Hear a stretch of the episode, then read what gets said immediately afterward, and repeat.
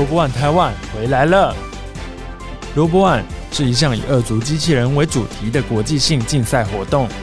这项比赛发源于日本，主要是在展示各式各样的机器人技术，包括机械设计、控制系统、演算法等等。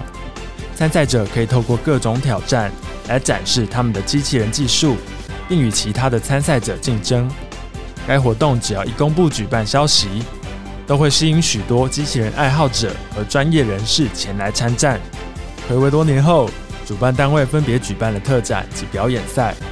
而表演赛舞台就是在近日落幕的二零二三台北国际电玩展，展期四天内，总共累积超过三十万人次。其中消息公开就造成大热门的第二届 RoboOne Taiwan 二足机器人表演大赛决赛，吸引了大批对机器人抱持兴趣的玩家，也有不少家长带着小朋友前来观看兼具技术与创意的火热对决。最终参赛者戴雍也突破重围，勇夺冠军，并获得奖金五千元。主办单位 RoboOne Taiwan 表示，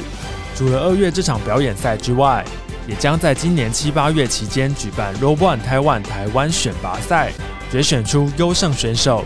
预计九月要代表台湾前往日本参加二足机器人比赛最高殿堂 Robon 世界大赛。不想错过最新资讯的玩家们，可以关注 RoboOne Taiwan Facebook 粉专。到时候爱宝科技志也将会为各位报道最新消息，请大家拭目以待。近年来，人工智慧 AI 和自然语言处理 NLP 技术的快速发展，使得许多公司和研究机构对语言模型的研究与开发产生了浓厚的兴趣。其中，OpenAI 的 ChatGPT 是当前最先进的语言模型之一，已经在各个领域产生了深远的影响。它能够进行自然语言生成、理解和交互。近年来，这种技术在各种领域中得到了广泛应用，包括自动文本生成、机器翻译、聊天机器人、语音助手等。在内容创作领域，ChatGPT 可以自动生成新闻稿、文章、小说等，使用者只需要给定一个起始的描述或题目，ChatGPT 就能够自动生成一篇相关且高质量的文章。这类应用可以大大提高文本生成的效率和质量，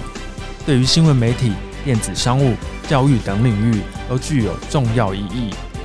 但是，这也可能会对记者、作家等文字内容创作者产生竞争压力，因为自动文本生成技术可以减少人工写作的需求，也可能会降低文章内容的质量，因为自动生成的文章缺乏人性化与主观性。不过，也有人认为，ChatGPT 反而可以协助文字创作者更快速地完成新闻报道，并提高新闻内容的质量，使得新闻媒体更具竞争力。因此，新闻媒体在使用 ChatGPT 技术时，需要谨慎考虑其对记者的影响，并找出适当的使用方式，来获得最大的效益。看到这里，你有发现吗？以上文字都是由 ChatGPT 所生成的，不难看出 AI 生成的文字还是稍显生硬，缺少了人类写文章的温度。而除了自动生成文章，ChatGPT 还有许多技术可以应用在行业上，包含客服对话、翻译文本、编写程式等等。ChatGPT 也是目前用户人数冲最快的软体。OpenAI 公司宣布推出 ChatGPT 付费订阅版 ChatGPT Plus，正式踏上商业变现之路。微软除了重金投资 OpenAI，也宣布将把 ChatGPT 整合进自家产品中。而对手 Google 则推出自家机器人 Bard 来迎战 ChatGPT。无心插柳的 ChatGPT 聊天机器人，迫使科技龙头纷纷对 AI 产业应用做出回应。总之，ChatGPT 是一项具有深远影响力的技术，应用领域也将会进一步扩大，为社会带来更多的创新和效率。它将推动未来世界的发展，改变人类的生活。本集节目就到这边，喜欢我们节目的话，欢迎订阅、追踪爱宝科技制频道，留言并分享给更多朋友知道。我们下次见。